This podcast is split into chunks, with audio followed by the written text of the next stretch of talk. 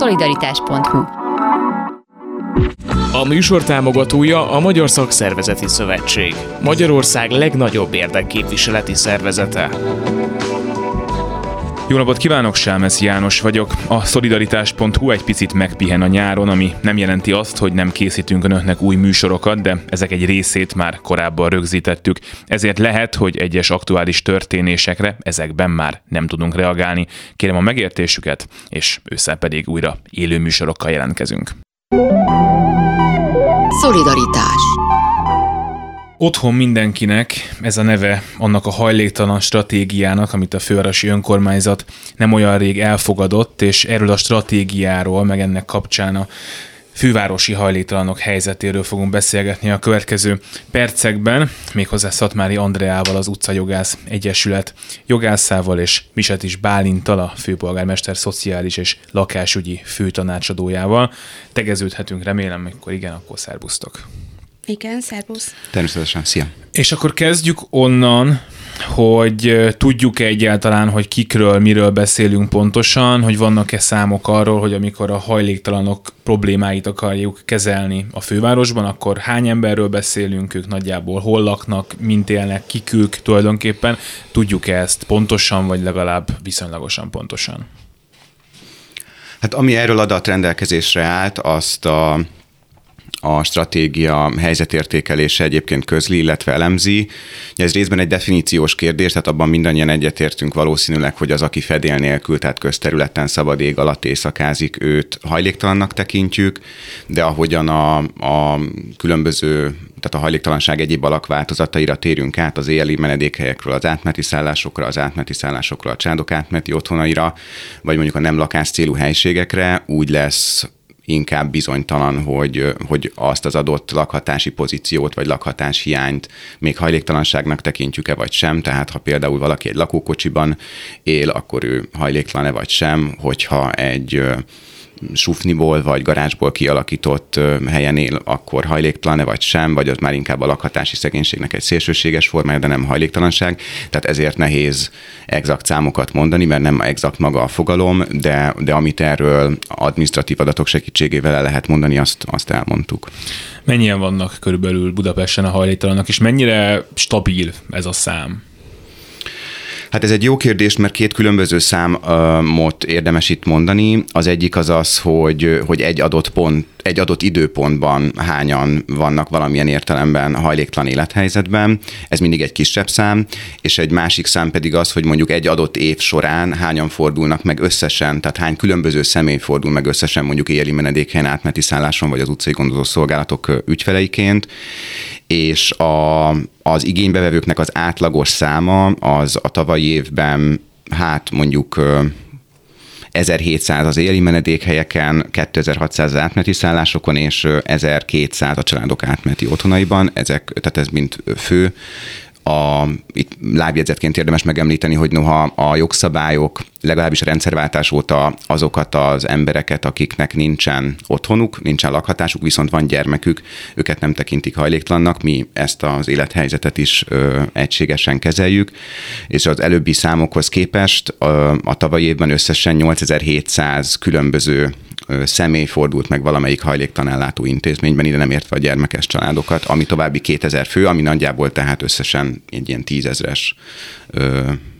tízezer fős része a budapesti társadalomnak. Az utca jogász, jogászainak nyilván van személyes tapasztalatuk rengeteg hajléktalanokkal is gondolom, meg olyanokkal, akik veszélyeztetettek azzal kapcsolatban, hogy hajléktalanok lesznek ők, vagy a családjuk. Ti miket láttok? Itt vannak-e változások akár abban, hogy mennyien fordulnak az utcajogász, vagy akár abban, hogy ők kicsodák, milyen élethelyzetben vannak egészen pontosan? Hát azt tudom elmondani, hogy azért most a az úgynevezett alsó középosztály is megjelent az ügyfeleink között, tehát hogy nem csak kifejezetten a hajléktanszálók lakói, hanem bérből, fizetésből élők, vagy nyugdíjasok, különösen rokkant nyugdíjasoknak nagyon alacsony most már a, a juttatása, is jönnek oda olyan problémákkal, ami esetenként összefügg a lakhatással is, mivel hát nyilván a költségeket fizetni kellene, viszont nagyon sok az adósságkezeléssel kapcsolatos probléma, tehát most a nagyobb fókuszt irányítottunk arra, hogy a végrehajtásokkal kapcsolatban mit tudunk segíteni, és ami egy új jelenség, amit egyébként hát idézőjelben mondom, de örvendetesnek tartunk, hogy nagyon sok szociális munkás is megtalálta azt, hogy, hogy hozzánk fordulhat, hogyha az ügyfeleinek nem tud jól segíteni a nagyon bonyolult jogi ügyeiben, és itt, itt egészen jó együttműködések alakultak ki különböző hajléktalan dolgozó szociális munkásokkal, ami, ami azért tetszik nekünk, mert van egy ilyen célkitűzésünk, hogy tanítsuk meg a közvetlenül a hely, helyben segítőket arra, hogy ne kelljen minden apróbb ügyben nekünk tehát ugye nyilván a kapacitásaink végesek, viszont a szociális munkások egy része az nagyon szívesen bekapcsolódik konkrét ügyintézésbe, és ezzel sokkal többet tudunk segíteni. Elkészült ez a fővárosi stratégia, és mielőtt Bálint elmondott, hogy ennek most mi a lényege, én először Andreát kérdezném arról, hogy amikor ez még nem volt, akkor mik voltak azok a problémák, amiket láttatok, megoldandó feladatok, amik mondjuk egy ilyenfajta stratégiát igényelnek, tehát hogy mondjuk úgy mit vártatok, hogy mi lesz majd ebben benne, vagy minek kell benne lennie? Hát én azt gondolom, hogy az, hogy önmagában az, hogy van egy ilyen ö, mondjam, helyes alapvetésekből kiinduló stratégia a korábbiakhoz képest, ez egy óriási előrelépés, és nagyon hasznosnak tartjuk azokat a, a részletes az érintettek részvételével történt kutatásokat, ami alapján a helyzetkép sokkal egyértelműbb, mint valaha. Az, ami, ami az ilyen, nem tudom, a, a civil lét, létből nehezen érthető, hogy miért mi tartott ezen három évig, mert hogy vannak nagyon sok, sok, sok olyan dolog, ami már sokkal régebben nagyon ö, nincs rendben, és utalnék itt a, a rendkívüli támogatásra, ami a, hajléktalan emberek esetében a főváros hatáskörébe tartozik, és olyan elképesztően alacsony összegek és olyan nehéz feltételekkel hozzáférhetők, hogy igazából azt lehet mondani, hogy nem igazán nyújt segítséget. És azért ez egy, ez egy 7 éves rendelet, és, és már három éve van az új vezetés a fővárosban, és azt gondolom, hogy nem feltétlenül kell egy nagyívű stratégiát letenni, és utána egy cselekvési tervet, és majd akkor ö, mm, rendelkezni olyasmiről, ami embereknek a napi megélhetésével függ össze. Tehát szerintem három év az nagyon sok idő. Bálint mi tartott eddig, és, és mi volt egyáltalán a kiinduló pont, hogy ezt miért kell megcsinálni, és mit akartatok ezzel csinálni? Hát a, ugye több mint tíz évvel eltelt azóta, hogy a felső közgyűlés utoljára döntött egy, egy stratégiai dokumentumról a hajléktalansággal kapcsolatban, és azóta, azóta sok minden változott, tehát megváltozott egyrészt a hajléktalanság társadalmi kontextusa, a szűk értelembe vett hajléktalan emberek társadalmi összetétele, úgy a magyarországi, mint főleg a nemzetközi szakmai javaslatokban vagy ajánlásokban egyre inkább előtérbe kerülnek azok az álláspontok, amelyek nem a hajléktalan emberek hajléktalanként való ellátását, hanem a lakhatást helyezik a középpontba, tehát egyrészt a lakhatás megőrzését, a hajléktalanná válás megelőzését, másrésztről pedig a már hajléktalanná vált emberek lakhatáshoz való hozzáférését, ami természetesen megegyezik az én személyes vagy szakmai álláspontommal is, illetve a főpolgármester programjában is ez a megközelítés szerepelt. Tehát sok minden változott, ideértve a városvezetés hozzáállását is a hajléktalansághoz, vagy általában a társadalmi egyenlőtlenségekhez, és ezért gondoltuk hasznosnak, hogy akkor legyen egy olyan programadó, hosszabb távra kitekintő stratégiai dokumentum, ami egyrészt egy nagyon részletes és reményeink szerint közérthető helyzetértékelését adja, másrésztről elmagyarázza, hogy mi az, ami, aminek változnia kellene, és ebből mi az, ami a központi kormányzat, mi az, ami a kerületi önkormányzat, mi, mi az, ami a fővárosi önkormányzatnak a lehetősége, illetve feladata, és persze végül, de nem utolsó sorban meghatározza, hogy mit fog a fővárosi önkormányzat tenni ezeknek a, a céloknak a megvalósulása érdekében, illetve mit tud tenni a fővárosi önkormányzat, akkor is, hogyha a hajléktalanság csökkentéséhez a központi kormányzat részéről szükséges társadalompolitikai reformokra nem kerül sor. Szóval, hogy miért ilyen lassan készült ez el, mert azért erre nem válaszoltál? Hát én nem nem tudom, hogy lassú-e, én szívesen elfogadom, hogyha ha, ha az Andinak lassúnak tűnik. Nyilván az azért az a, a mi szempontunkból egy fontos körülmény volt, hogy tehát én január, 2020 januárja óta dolgozom a, a főpolgármesteri hivatalban, és, és hát a munka megkezdését követően néhány héttel koronavírus járvány lett, és akkor azért nagyon hosszú ideig szinte kizárólag a koronavírus járványügyi válságkezeléssel tudtam én is foglalkozni, ami kifejezetten a hajléktalan ellátó intézmények körében tekintettel egyrészt a hajléktalan emberek átlagosan nagyon magas életkorára, másrészt pedig az intézményi elhelyezés zsúfoltságára fokozott veszélyeket jelentett. Mondjuk az, azzal nagyon sok időt eltöltöttünk, ha nem lett volna koronavírus járvány, akkor valószínűleg legalább egy évvel hamarabb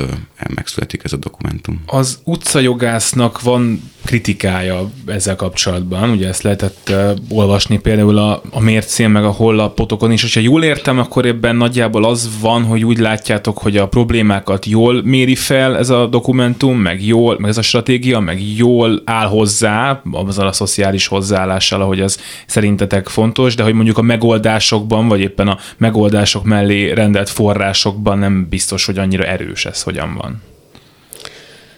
Hát valamennyit fejlődött az anyag, a terv, mi a tervezetet véleményeztük, és amit végül a közgyűlés elfogadott, az minimálisan konkrétabb lett, és egyébként. Én teljesen megértem, hogy egy ilyen mm, stratégia elfogadásával egyidejűleg nem lehet mondjuk a főváros teljes költségvetését is újra tárgyalni, meg azt is tudjuk, hogy milyen nehéz a, a, a, a helyzet pénzügyi szempontból, de és nem tudom, lehet, hogy ez ilyen troll hozzáállás, de egy nap alatt lehet dönteni az átriumnak 30 millió forintról, akkor szerintem lehet, lehetne időnként a helyzet súlyosságára való tekintettel sürgős döntéseket hozni a hajléktalan emberek érdekében is. De nem látok bele a részletekbe, de azt gondolom, hogy kicsit több konkrétum jó lett volna, és ezt azt is látom, hogy majd most fog készülni valami cselekvési terv, és akkor majd abban talán kon- konkrétabb ötletek is lesznek arra, hogy pontosan mi történjen. De van egy kicsit olyan érzés az embernek, vagy nem tudom, a mi szervezetünknek, hogy ugye el, elindult egy ilyen nagyon lassú és bürokratikus folyamat, és közben ö, vannak olyan élethelyzetek, ahol azonnali segítség lenne szükséges. Tehát, hogy igazából azt nem látjuk, hogy ki segít annak az embernek, aki konkrétan nulla forintból él. Erről majd beszélni fogunk, de akkor mondj kérlek néhány példát, hogy mik azok a dolgok, amiket szeretnétek, hogy benne legyen, hogy ez meg ez meg ez fog történni. Hát én például szívesen láttam volna egy konkrét összeget arra, hogy miből fog bővülni, vagy javulni az a lakásállomány, amelyik abból a, arra a célra szolgálna, hogy a hajléktan szállókról kikerülhessenek emberek lakásba. Szívesen láttunk volna egy konkrét számot arra, hogy mennyivel fog növekedni az a nagyjából 50 millió forint, ami éves szinten a rendkívüli települési támogatásra fordítódik vagy hogy konkrétan melyik évben, melyik szálon, melyik részleg lesz felosztva olyan kisebb helyiségekre, hogy nem ilyen 15 fős szobákban kelljen lakni, vagy melyik lesz felültve. Tehát, hogy lehetett volna egy kicsit konkrétabb, de értem, hogy ez valószínűleg a cselekvési tervnek lesz a része, de öm, tehát nekünk, nekünk az a nagyon nehéz, hogy a, a legtöbb ügyfélnél azzal a problémával találkozunk, hogy hiába van neki mindenféle jogi, meg igazságosági szempontból igaza, valójában a pénz hiányzik, és hogy ez ebben mi nem nagyon tudunk segíteni, sőt egyáltalán nem tudunk. Tehát vagy a pénz, vagy a lakás, de hát hogy a kettő eléggé összefügg, mert a lakáshoz is elsősorban pénzre lenne szükség. És hát gondolom, hogy talán nem nagyon népszerű a legelesettebbeknek pénzt osztogatni, mert hogy egyébként a mostani helyzetben, amikor az infláció megeszi a, a korábbi évek béremelkedését, akkor számosan mondhatják azt, hogy de miért pont neki segítesz, és miért nem nekem, a képen most fogok lecsúszni olyan szintre, ahol nem tudom, 15 éve nem éltünk. Tehát, hogy igazából tényleg ez egy nagyon nehéz kérdés, de ami, ami a kormányzati részéhez tartozik, ezért most is látszik, hogy a, ebben a nem is tudom, hogy próbálják vagy nem próbálják megoldani a helyzetet, tegyük fel, hogy próbálják megoldani, és akkor az látszik, hogy jelentős fordított jövedelm átcsoportosítás történik megint, mert mi történik? Emelkedik a kamat, akinek megtakarítása van, annak a, a pénze az, az nem fog veszíteni az értékéből, tehát hogy lehetne azt mondani nagyon mm, leegyszerűsítve, hogy a kispoltban vásároló 13 éve nem emelkedő segélyből élőnek az áfájából finanszírozzuk például az autósokat, akinek most olcsó a benzin. Tehát, hogy óriási ö, felfordulás van megint a jövedelmeknek a megoszlásában, és hogy ez az a kérdés, amiben persze nem a főváros, és nem is az utcajogász fog megoldást találni. Bálint, cselekvési terv? Igen. A, én ugye, olvastam a, az utcajogásznak a, a véleményét a, a, a társadalmi egyeztetés folyamatában, ö, ugye nekünk közvetlenül is megküldték, és ezt ezúton is köszönjük. Én alapvetően ezt egy félreértésnek ö, gondolom, mármint egyrészt, egyrészt ö, kicsit az volt az érzésem, mint hogyha, mert ez egy hosszú dokumentum, már az előzetes változat is több mint száz oldal volt, mint hogyha a kollégák nem jutottak volna az utolsó 20 oldalra, ahol azért nagyjából száz, vagy több mint száz konkrét intézkedés és javaslat szerepelt, ezeknek a túlnyomó többség egyébként a fővárosi önkormányzat számára került előírásra a dokumentumban, és kisebb részben a kerületi önkormányzatok, illetve a központi kormányzat felé fogalmaztunk meg javaslatokat, tehát hogy egyrészt szerepeltek konkrét intézkedések, nem kevés, hanem kifejezetten sok. És, és ezek a egyébként intézkedések mondjuk? Hát, hát ebből több mint száz van, de hogyha ha szabad arra visszatérnem, mondjuk például a, az, a hajléktalanságból való kivezetésnek az elősegítésének a kérdésére. Ott, ott egyébként konkrét összeg is szerepelt, hogy Európai Uniós forrásból a következő programozási időszakban 7,4 milliárd forintot kíván a fővárosi önkormányzat kifejezetten arra felhasználni, hogy, hogy hajléktalan emberek, illetve otthontalan családok ki tudjanak lépni a hajléktalanságból, és tudjanak számukra megfizethető lakhatásba, biztos lakhatásba átköltözni, és, és hát a félreértés másik része pedig szerintem műfai egyébként, tehát hogy egy ilyen hosszabb távra tervező, jelentős részben egy szemléletváltást, paradigmaváltást elősegíteni kívánó dokumentum, hogyha ezt a több mint száz javaslatot még külön-külön annyira alábontaná, mint ahogyan az Andi azt feltette, akkor az egy 900 oldalas dokumentum lenne, ami nem készül el fél év alatt, tehát hogy, hogy egyszerűen ennek más volt a feladata, és és ez egyébként persze nem jelenti azt, még ezt is érdemes pontosítanom, hogy a stratégia elfogadását megelőzően ne ö, igyekeztünk volna már tulajdonképpen a, az itt lefektetett céloknak megfelelő hát intézkedéseket kezdeményezni, tehát pont a kilépéssel kapcsolatban az elmúlt két évben hát mintegy 160 hajléktalan ember, korábban hajléktalan ember tudott mintegy 120 fővárosi önkormányzati bérlakásba költözni, ami a korábbiakhoz képest egy nagyon jelentős előrelépés, még akkor is egyébként, hogyha ez persze a hajléktalanság összlétszámához képest egy csekély szám, de ha egy leegyszerűsítő hasonlattal szabad élnem, hogyha ugyanolyan arányban tudtak volna budapesti hajléktalan emberek hozzáférni a kerületi önkormányzati lakásokhoz, mint a felső önkormányzati lakásokhoz. Az elmúlt két évben, akkor a budapesti hajléktalanságnak a nagyobbik része már megszűnt volna. Na akkor ebben menjünk bele, nem tudom, hogy a fővárosnak mennyi hatása vagy ráhatása van arra, hogy a kerületek mit csinálnak, de ahogy a utcajogásznak ezt a kritikáját olvasom, ott azért egy nagyon jelentős elvárásként van az megfogalmazva, hogy a kerületek ezt csinálják, adjanak akár támogatást, pénzügyi támogatást, akár lakhatási támogatást ilyen módon, és hogy minthogyha nem nagyon csinálnák. Hát te is erre utaltad az előbb, hogy ha jobban csinálnák, akkor ennek a problémának egy jelentős része megoldható lett volna már korábban, miért nem csinálják? Szerintem itt az az alapvető, hogy a törvényi szabályozás az elég érdekes módon osztja el a feladatokat a kerületek és a főváros között. Tehát gyakorlatilag azt lehet mondani, hogy 23 külön kis ö, ö, városka van itt, és hogy nagyon kevés olyan dolog van, amiben kötelező lenne nekik egymással együtt működni. Persze nem tiltja a jogszabály, tehát sőt, még a szociális törvény még konkrétan benne is van, ő meg lehet állapodni a fővárossal arról, hogy közösen kezeljünk egy olyan problémát, ami nem szokott a kerület határokon megállni, Tehát ezt ugye a, a mi két projektünk is volt, a büntető önkormányzatok projekt is, meg a transzparent projekt is, ahol mindig pontosan azt szoktuk feszegetni, hogy attól függően, hogy valaki melyik kerületben él, mennyi, mennyire mások a jogai, tehát hogy gyakorlatilag akár diszkriminációnak is minősíthetjük azt, hogy akinek nincsen egyik kerületben sem lakcíme, azért egyik kerület sem vállal felelősséget,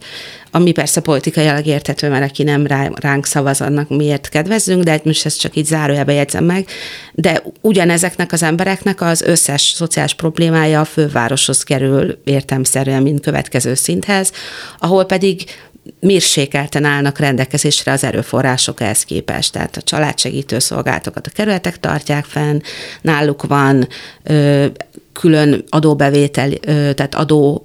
kivetési lehetőség. Ugye egy korábbi kutatásom alapján megállapítottam, hogy a legtöbb bevétele az ötödik kerületnek van, ami egy nonsens egyébként, ahol a lakosság száma az a legalacsonyabb, és ezért van az, hogy az ötödik keretben elég nyugdíjasnak lenni ahhoz, hogy havonta akár 20 ezer forintos fűtési, meg nem tudom milyen támogatást lehessen kapni. Tehát nem kell szegénynek lenni, csak úgy lehet osztogatni a pénzt, mert van miből, mert hogyha ott egyébként ez a, elsősorban a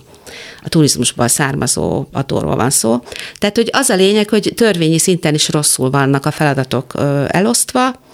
és de közben pedig, ha mondjuk a főváros szeretne egy hajléktanszállót nyitni a, valahol, akkor az értelmszerűen valamelyik kerület területén lesz, és azt kiválóan akár a lakosság fel piszkálásával meg lehet akadályozni. Tehát, hogy még nem, hogy együttműködés nincs, hanem mi kifejezett akadálya is van annak, hogy a főváros ellássa a feladatát. Bár ez a Margit sziget az tulajdonképpen a fővárosé, úgyhogy nem látom jogi akadályt annak, hogy a Margit szigeten hajléktalan szállókat létesítsen a főváros, de ezt inkább csak viccből mondtam, de hogy igazából az a lényeg, hogy rosszul van a forrás is elosztva, meg a feladatok is rosszul vannak telepítve, de hát ahhoz egy kétharmados parlamenti többség kellene, hogy ezek megváltozzanak. És, és kell ez... még egyébként például hajlítaná szálló, hogyha már itt tartunk? A stratégia azt vezeti le, hogy nem, nem mennyiségi hiány van az éri menedékhelyekből, átmeneti szállásokból, hanem, hanem ezekkel minőségi problémák vannak alapvetően, vagy máshogy megfogalmazva a minőségi elhelyezés biztosító intézményekből van mennyiségi hiány, tehát a, a, ezeknek az intézményeknek a kihasználtsága, főleg az éjjeli menedékhelyeké azért most már 6-7 éve folyamatosan csökken egyébként, úgy nyáron, mint télen, az éjjeli menedékhelyek és az átmeneti szállásoké is, aminek több oka van, de, de hát az egyik az egyébként ez, hogy, hogy aki csak teheti, tehát akár ö, legalább annyi pénze van, hogy valami munkásszálló típusú elhelyezést meg tud magának fizetni, akkor, akkor ott adott esetben jobb elhelyezést tud találni, és hát a fedél nélkül élők, tehát a közveti hajléktalanság kapcsán is ez az egyik probléma, hogy azért az nagyon, én dolgozom utcai szociális munkásként is egyébként, elsősorban téli krízis időszakban, és az nagyon-nagyon ritka, hogy valaki, aki kinné éjszakázik, úgy általában bármiféle elhelyezést elutasítana, hanem ez tipikusan egy, egy tárgyalás, hogy milyen elhelyezési körülményeket tud az utcai szociális munkás felajánlani, amire vagy igen mond, vagy nemet attól függően, hogy mondjuk egy, a városnak egy teljesen másik részén van, ahol, ahol aztán vissza se talál, hogy 20 vannak egy szobában, vagy mondjuk csak négyen, vagy az abszurdum egyedül lehet, tehát lehet egy picike szobája. Ez a része, bocsáss meg, tehát ez nem tűnik egy olyan óriási költségnek mondjuk jobb minőségű épületeket fenntartani, vagy szétszedni egy nagy szobát két kisebb szobává. Tehát egy önkormányzatnak, egy fővárosnak főleg azért azt gondolná az ember, hogy erre mondjuk jobban van pénze, mint nem tudom, bérlakásokat építeni még, azért a sokkal nehezebb. Hát ez egy nehéz kérdés egyébként, hogyha tehát tegyük föl, hogy van, legyen egy milliárd forintja a felső önkormányzatnak. Akkor mit csináljon belőle, És igen? akkor azt arra, milyen arányban érdemes arra fordítani, hogy az egyébként sok szempontból magasabb színvonalon is zsákutcás intézményi elhelyezés színvonalát fejlesz és ezzel szemben milyen nagy arányban érdemes inkább arra fordítani, hogy lakások felújításával, kibérlésével és továbbérlésével vagy akár vásárlásával bővítse a megfizethető lakásállományt, és egyébként ebben azért alapvetően a főváros amell, vagy a, a stratégia mellett foglal állást, hogy, hogy a korábbiaknál több erőforrást és több figyelmet kell fordítani úgy a megelőzésre, mint a hajléktalanságból való kilépés támogatására, és tulajdonképpen ezután következik harmadik átfogó célként a köztveti hajléktalanság csökkentése, és negyedikként a méltó ellátási körülmények ez nem, nem olcsó egyébként, tehát hogy a, a, az egy paradoxon talán, de a hajléktalan ellátó intézményrendszernek a működtetése mondjuk egy hónapra és egy főre átszámolva az nem egy olcsó dolog. Sokaknak, akik jelenleg ott vannak, tulajdonképpen még költségvetési szempontból is előnyösebb volna lakástámogatást, tehát lakbértámogatást adni és esetleg ahhoz valamennyi szociális munkát, de nem feltétlenül annyit, mint amennyit egy intézményben, elfben megkap a probléma ezzel a, ezzel a költségvetési jogfejtéssel az az, hogy azért az ellátó ellátásnak, tehát az intézményes ellátásnak egy nem jelentéktelen részét a központi kormányzat kvázi normatív módon finanszírozza, ami nem igaz a megfizethető bérlakás szektorra. Tehát azt a közpénzt csak akkor költi rá egy otthontalan emberre a központi kormányzat, ha hajléktalan szállón van, akkor, vagy családok átmeneti otthonában, akkor nem, hogyha mondjuk egy támogatott lakbérű bérlakásban, pedig annak egyébként össztársadalmi szinten is, meg az adott család, vagy az adott ember számára is sokkal több értelme lenne. Hírek jönnek, aztán folytatjuk még egy kicsit Szatmári Andreával, az utcajogász Egyesület jogászával és Miset is Bálintal, a főpolgármester szociális és lakásügyi főtanácsadójával. Szolidaritás Szatmári Andrea az utcajogász Egyesület jogásza és Miset is Bálint a főpolgármester szociális és lakásügyi főtanácsadója a vendég fővárosi hajléktalan stratégiáról beszélgetünk, és eljutottunk ugye oda, hogy megelőzés, illetve lakáshoz jutás van az első pontokban, mint célja ennek a stratégiának, és akkor ez a lakáshoz való jutásról már több szó volt, akkor még azért egy picit beszéljünk erre, hogyha valakinek sikerül egy lakást, valaki kap egy lakást, ahhoz kap valami támogatást, nyilván akkor neki valószínűleg van valami munkája, hogy azt fent tudja tartani, akkor onnantól már lehet abban bízni, hogy ő ott tud maradni, és idővel akár arra is lesz lehetőség, hogy ez kevesebb támogatásból ne talán mondjuk egy olcsóbb albéletben történjen, tehát hogy ez egy ilyen sikeres stratégia tud lenni nagyon sok embernél, hát ez nem ilyen egyszerű nyilván. Hát nem ilyen egyszerű, és nagyon ritka az olyan példa, amikor azt látjuk, hogy, hogy ez egyébként jellemzően most már határozott időre kötött önkormányzati lakásbérleti szerződések, mert ez a határozott idő ez lehetőséget biztosítana arra, hogy akkor a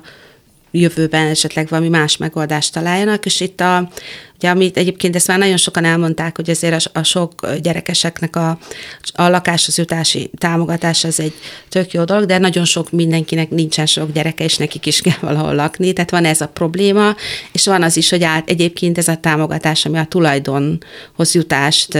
biztosítja, ez egyébként egy hosszú távú eladósodás is egyben, majd most fogjuk látni, amikor majd vége lesz a hitel, meg a kamat, meg a nem tudom milyen moratóriumoknak, hogy vajon fogják-e tudni fizetni azokat a megemelkedett kamatokat, főleg, hogyha nem sikerült összehozni az elvárt gyerekszámot. De tehát ugye ezek nagyon bonyolult és komplex kérdések, de az szerintem az, az ritka, hogy egy,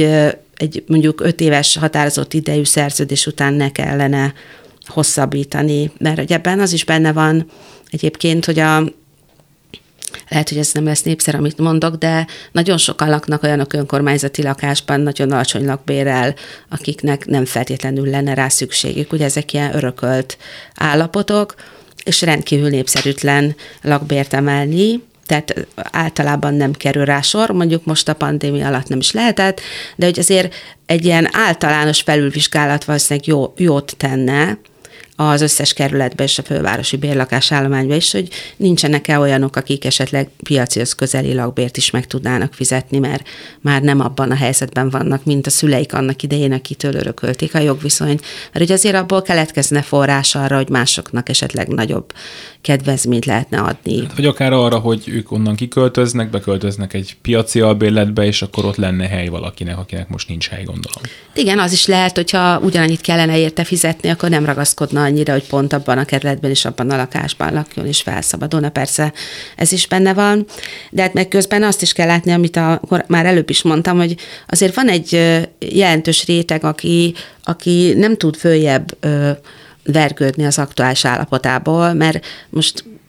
mindenféle állami fizetésből élőkre gondolok, és hasonlókra, és ugye most nekik még jobban fog csökkenni a vásárlóerejük. Tehát, hogy igazából nem is lehet a jelenlegi jövedelmi viszonyok mellett elvárás az, hogy öt év alatt szedjen már össze annyi pénzt, és oldja meg a lakhatását a piacon, mert hogy közben meg hiány van a lakásból, és emiatt persze drága. Tehát, hogy ez, ez van. És megint ott tartunk, hogy ez valamilyen magasabb kormányzati szint, és másik politikák keretébe tartozó intézkedésekre lenne szükség, mint konkrétan a hajléktalan ügyi stratégia. Mekkora tér van erre egyébként Bálint? Mondjuk csak a fővárosnak nagyon-nagyon sok ingatlanja nem nagyon lesz, több meg végképp nem lesz, gondolom. Tehát, hogy itt a kerületek nélkül ezt nagyon nehéz lenne megcsinálni, és hát akkor is ott van az, amit itt emlegettünk, hogy hát attól, hogy valaki egyszer beköltözik egy ilyen lakásba, egyáltalán nem biztos, hogy ott tud maradni.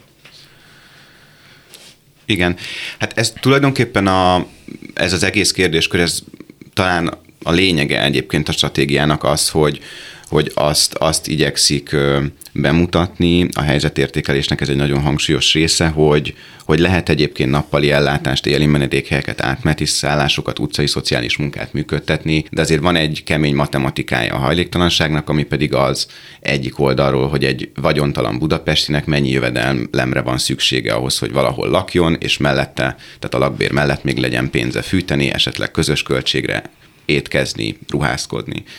és egyébként meg mennyi jövedelme van a jelenleg átmeti szállásokon éli menedékhelyeken vagy családok átmeti otthonaiban élő embereknek, és mennyi az elérhető, tehát potenciális jövedelme az alacsonyan iskolázott budapestieknek, az átlag bér sem éri el adott esetben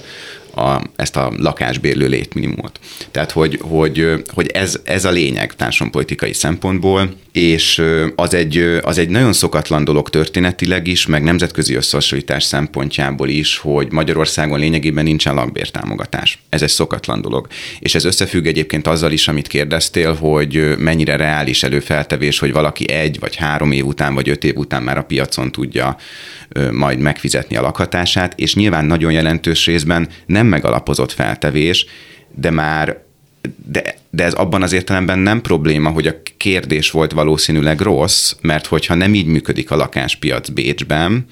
vagy Berlinben, vagy New Yorkban, akkor miért gondolnánk, hogy pont Budapest lenne a világ szinte egyetlen nagyvárosa, ahol mindenki, anélkül, hogy alacsonyabb lakbért fizetne, vagy kapna a lakbér megfizetéséhez lakbértámogatást, meg tudná fizetni a városban a lakhatást. Tehát, hogy nem így működik a kapitalista társadalmakban a nagyvárosi lakhatás. És viszont az a cél, hogy a, amit a fővárosi önkormányzat meg tud tenni, egyébként jelentős részben visszaépítve azokat a korábbi kezdeményezéseket, amelyek 2010 előtt működtek,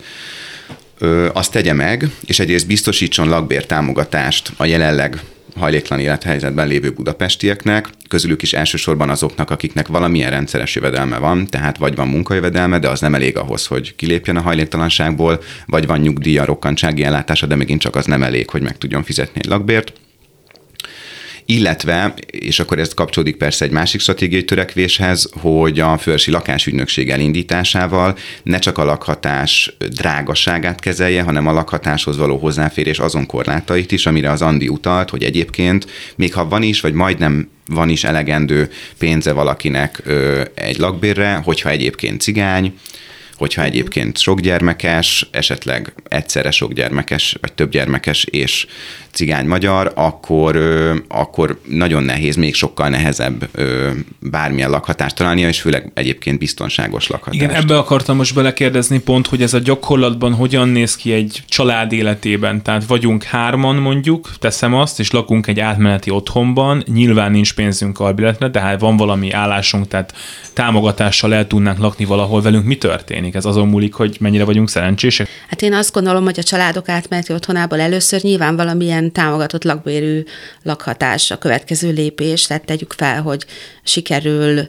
valami magasabb fizetéshez jutni, vagy nem tudom, másik munkához, vagy esetleg mondjuk egy családnak mind a két felnőtt tagja ő, talál munkát, mert mondjuk addig kicsi volt a gyerek az egyiknek, nem volt. Tehát, hogy valami változás nyilván szükséges, de azután nem közvetlen a piaci lakbér jön, amit szerintem most megint emelkedés van, tehát nagyjából egy ilyen átlagos ö, semmilyen, tehát most nem a KSH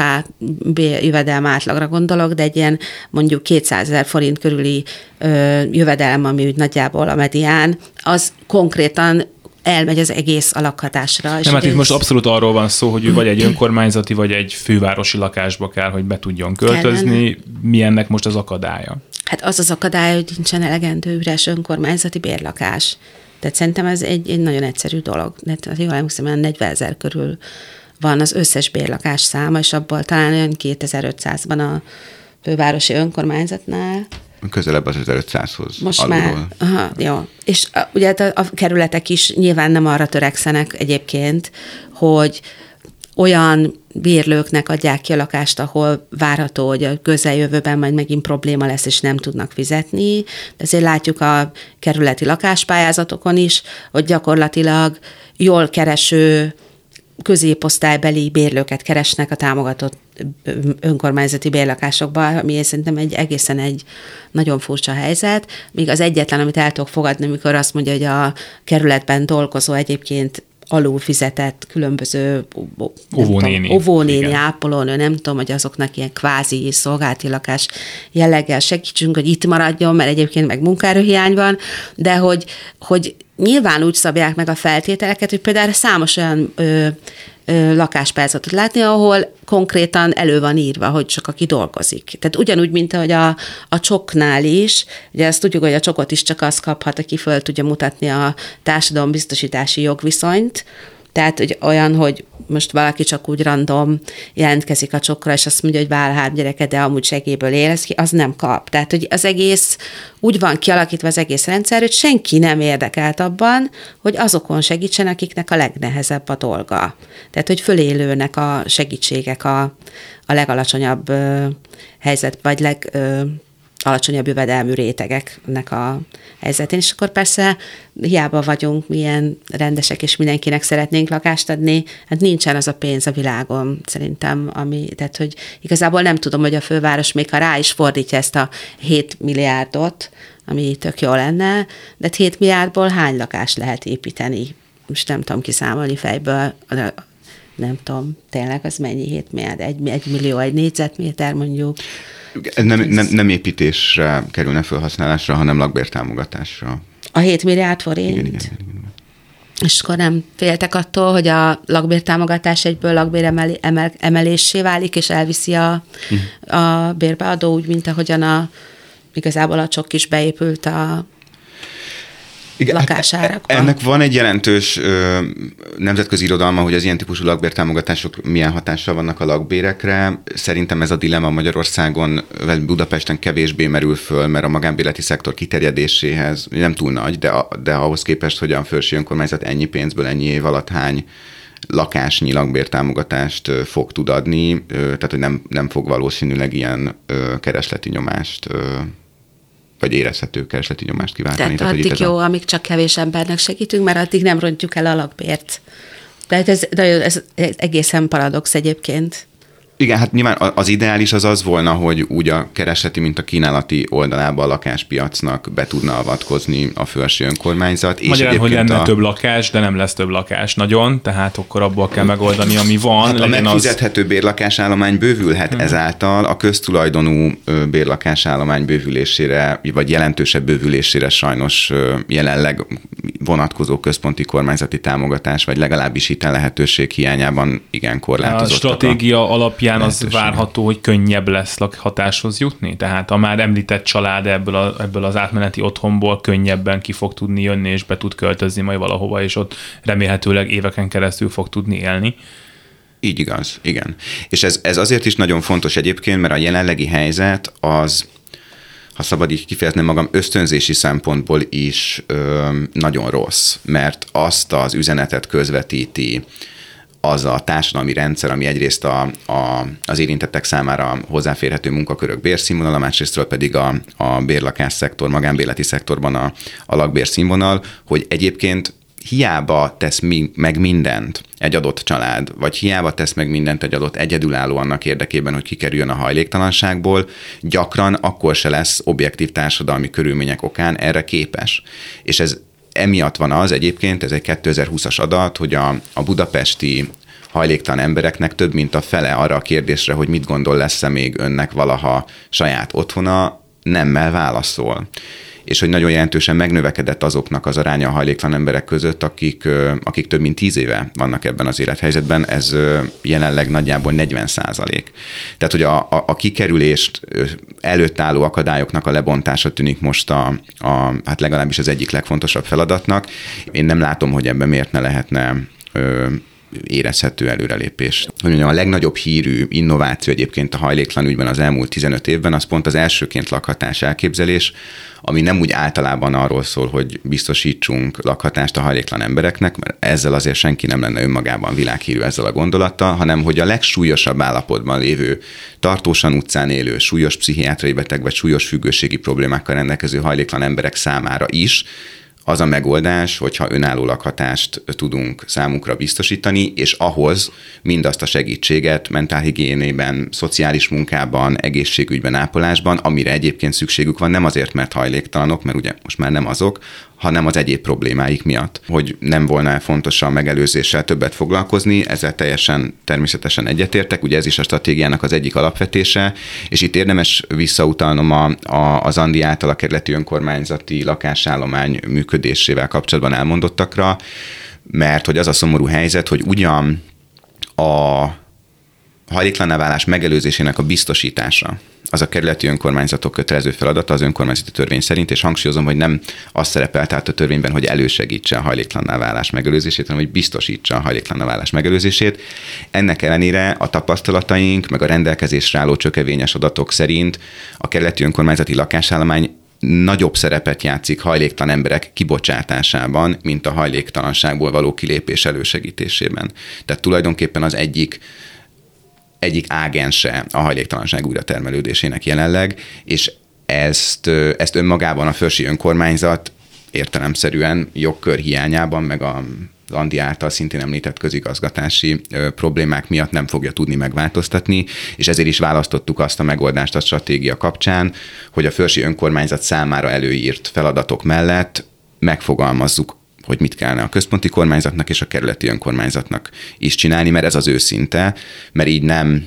egyrészt nem, ö, nem hárítjuk el a felelősséget, mert nagyobb részt azzal foglalkozunk, hogy a fővárosi önkormányzatnak mi a lehetősége és a feladata, másrészt meg nem hallgatjuk el, hogy egyébként a fővárosi önkormányzat ahhoz, hogy érdemben csökkenjen a hajléktalanság, önmagában kevés. Ez a kerületek hozzájárulnak a hajléktalansághoz kérdést, ezt azért feszegessük, ez, ez, egy, ez az egyszerű oka, hogy ott egy kerületi lakásban laknak emberek, akiknek utána azt mondják, hogy most már ott nem lakhattok, és pont? Hát rengeteg önkormányzat által kezdeményezett kilakoltatás van. Most éppen úgy, hogy vége lett a, a veszélyhelyzet miatti meghosszabbított moratóriumnak, most már hetente két-három-négy olyan ügy jön, és nem, nem, de alapvetően nem magánszemélyek bérleményeiből történnek ezek a kilakoltatások. Mondjuk erről nekem megvan a, a saját elképzelésem, hogy ez valószínűleg azért van, mert a magán ö, lakásokból különböző törvénytelen módokon ö, jogi lépések nélkül megoldják, hogy kiköltözön, aki nem tud fizetni. Tehát azt gondolom, hogy ez ilyen, hogy az, hogy túlsúlyban vannak az olyanok, ahol önkormányzati lakáskiürítések vannak, az ezért van, mert ott van az, hogy jön a végrehajtó, kitette a papírt, és megérkezik a felszólítás, vagy akár a, az idézés a bíróságra. Tehát, hogy igazából igenis az önkormányzatok eléggé ö, nehezen, ö, vagy nem tudom, nem, nem igazán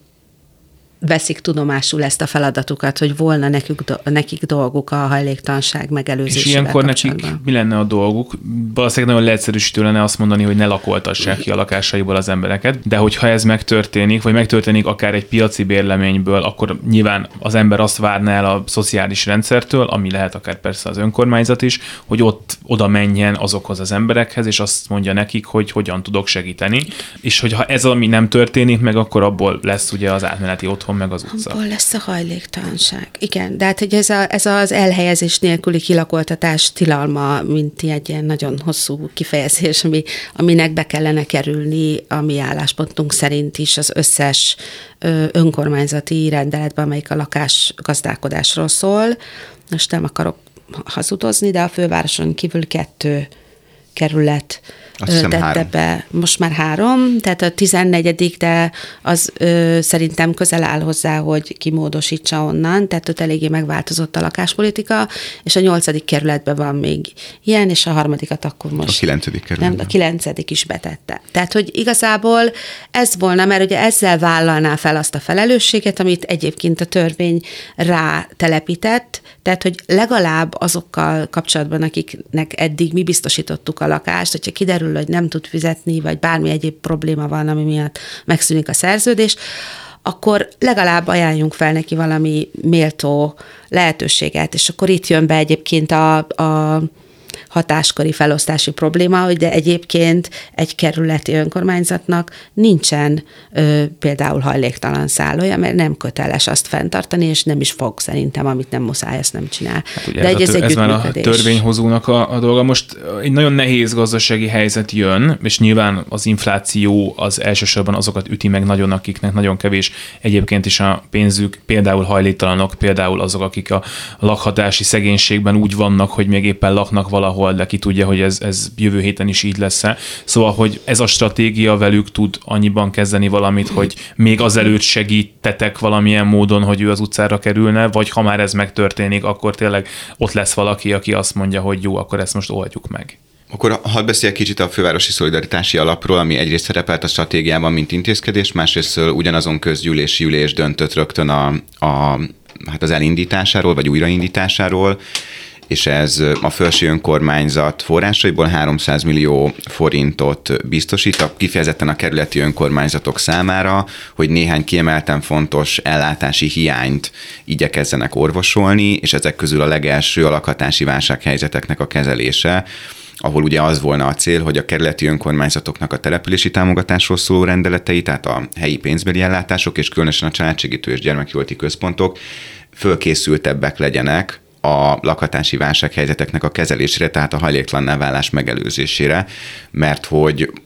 tényleg a, a, tehát az érintetteknek is ez az érdeke, de egyébként valójában össztársadalmi szinten is az az érdek, hogy minél kevesebben váljanak Hiszen hajléktalanná. mondtad, hogy még az is sokkal olcsóbb, hogyha ő lakbértámogatással lakik valahol, mint Sok hogyha benn van a szociális hálóban valamilyen otthonban, igen, vagy, vagy, vagy átmeneti szállóban. Folytasd közben nyugodtan. Hát még csak, ha szabad, akkor a, a népszerűségre visszatérnék egy pillanatra, mert én ezzel kapcsolatban egy hajszányit lehet, hogy optimistább vagyok,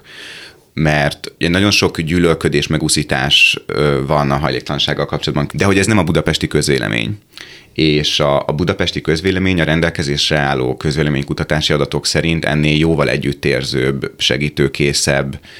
a hajléktalan emberekkel kapcsolatban, és nem csak az intézményi ellátásnak, hanem a lakhatási programoknak is van egyébként többségi támogatottsága a budapesti közvélemény körében mint ahogyan mondjuk egy másik adat, hogy a budapestiek többsége nem a hajléktalan embereket hibáztatja a hajléktalanságukért. Tehát, hogy a, úgy általában a magyar közvélemény nem annyira szegényellenes és népellenes, mint a politikai uralkodó osztály, és ez szerencsére Budapesten is így van, tehát a hajléktalansággal kapcsolatban nagyon nagy a politika felelőssége, hogy arra hergeli a közvéleményt, hogy ezek nem idevalók, tönkreteszik, összepiszkolják, tűnjenek innen, mert nyilván erre is valamekkora fogadókészség van, vagy pedig azt igyekszik bemutatni, hogy tulajdonképpen ők így ugyanolyan emberek, mint a többi budapesti, csak nincs hol lakniuk, és akkor így lehetne azzal foglalkozni, hogy így egyre többeknek legyen esetleg, meg egyre többen ne veszítsék el azok közül az otthonukat, akiknek még van, és hogy nekem az a tapasztalatom, hogy úgy általában a budapesti közvéleményben ezek, ezek nem váltanak ki ellenállás, vagy biztosan több támogatást váltanak ki, mint legalábbis, mint, mint ellenállást. Ugye benne van ebben a stratégiában, de most már nem lesz időnk bőven a közterületi hajléktalanság csökkentése, ami hát nyilván összefügg azzal, hogy ha valahol én tudok lakni, akkor nem a közterületen fogok aludni, tehát nem leszek ott, és ezzel nem zavarok egyébként embereket, akiket te most itt utaltál, és nem is lehet miattam hergelni őket. Ezt hogyan kell érteni, vagy mi az, amit itt, itt el akartok ezzel kapcsolatban érni, azon kívül, amit mondtunk, hogy laknak valahol, hogyha minden jól megy. Nagyon leegyszerűsítve, és egy olyan hajléktalan emberrel példálózva, akinek két lehetősége van, közterületen él, vagy pedig az intézményes ellátást veszi igénybe, ugye ő mérlegel, hogy mi az egyiknek az előnye hátránya, mi a másiknak az előnye a hátránya, és a, a korábbi közpolitika irányvonal az az volt, hogy hát sokan, egyébként Budapesten a hajléktalan emberek, a szűkértelen vett hajléktalan emberek túlnyomó többsége éli menedékhelyen vagy átmeneti szálláson is nem közterületen van, ezt csak akarom hangsúlyozni, tehát hogy a, nem mennek be a szállóra, narratíva az a hajléktalan emberek túlnyomó többségére egyszerűen nem igaz, mert ott éjszakáznak, és nem a közterületen. De hogy vannak, akik nem mennek be, és ugye az volt a korábbi közpolitikai irányvonal, hogy akkor tegyük még kellemetlenebbé a kintlétet. Küldjünk rá rendőröket, állítsuk elő, vigyük bíróság elé, börtönözzük be. Ennek a működését jól mutatja, hogy a hatékonyságát, hogy általában két hétig szoktak tartani ezek a dolgok. Tehát, hogy tudom, hogy most is beszoktak vinni hajléktalanokat, de általában hoznak egy törvényt, ez két hétig megy, és akkor utána nem, nem lát. A legritkább esetben alkalmazza ezt egyébként a, a rendőrség. Szerencsére. Szerencsére, és, és hát ugye ez egyébként nem is jött be, most, nem, most arra valószínűleg nincs időnk, hogy belemenjünk, hogy pontosan miért, miért, miért nem jött be, de hogy mindesetre ez nem nem volt igazán érdemi hatással a, a közveti hajléktalanságra. És ugye a stratégia meg máson, a, a másik oldalról közelíti, hogy mi lenne akkor, ha nem abban gondolkodnánk, hogy hogyan tehetjük még elviselhetetlenebbé a közveti hajléktalan létet, hanem esetleg hogyan tehetnénk valamelyest méltóbbá, biztonságosabbá, kevésbé kellemetlenné, kevésbé tömegessé, kevésbé poloskáktól fertőzötté az intézményes elhelyezést. És a másik pedig az, hogy, és ez nem a hajléktalan emberek döntésén múlik elsősorban, hogy pont a, súlyosabb pszichiátriai problémákkal rendelkező, súlyosabb addiktológiai problémákkal rendelkező, vagy egyszerűen csak ápolási gondozási szükséglettel rendelkező hajléktalan emberek elhelyezése okoz leggyakrabban ez okozza a legnagyobb problémát az utcai szociális munkásoknak, amit pedig tehát nem a, az érintetteken múlik, hanem azon, hogy vannak-e olyan ö, elhelyezési lehetőségek, amelyek nyitottak az ilyen extra szükségletekkel bíró hajléktalan emberek felé is, és hát nincs elég. Tehát, hogy ezeknek a részben alacsony küszöbű, részben ápolás, gondozás nyújtásra is alkalmas elhelyezési lehetőségeknek a bővítése volna az egyik fontos cél. Köszönöm szépen, hogy itt voltatok. Szatmári Andreát, az Utcajogász Egyesület jogászát és Micset is Bálintot a főpolgármester szociális és lakásügyi főtanácsadóját hallották. Minden jót! Köszönjük szépen! Köszönjük szépen, minden jót! Szolidaritás a szolidaritás ezzel véget ért a szerkesztő Gerendai Bals Ágnes volt. Köszönöm szépen a segítséget technikus kollégáimnak is. Minden jót kívánok! A műsor támogatója a Magyar Szakszervezeti Szövetség, Magyarország legnagyobb érdekképviseleti szervezete.